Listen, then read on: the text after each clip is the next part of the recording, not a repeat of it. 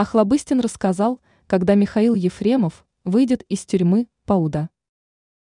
Михаил Ефремов уже несколько лет находится в колонии. Как известно, он стал виновником смертельной аварии, когда в нетрезвом виде сел за руль.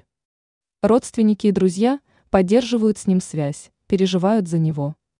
Они надеются, что артиста может ждать условно-досрочное освобождение. Звезда интернов надеется, что его друга и коллегу отпустят Пауда уже летом следующего года.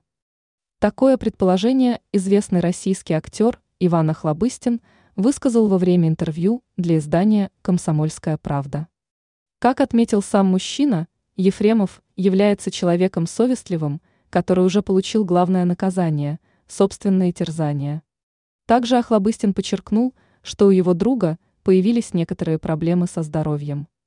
Как оказалось, из-за трудностей со здоровьем и особенностей воды в колонии у него вывалились нижние зубы.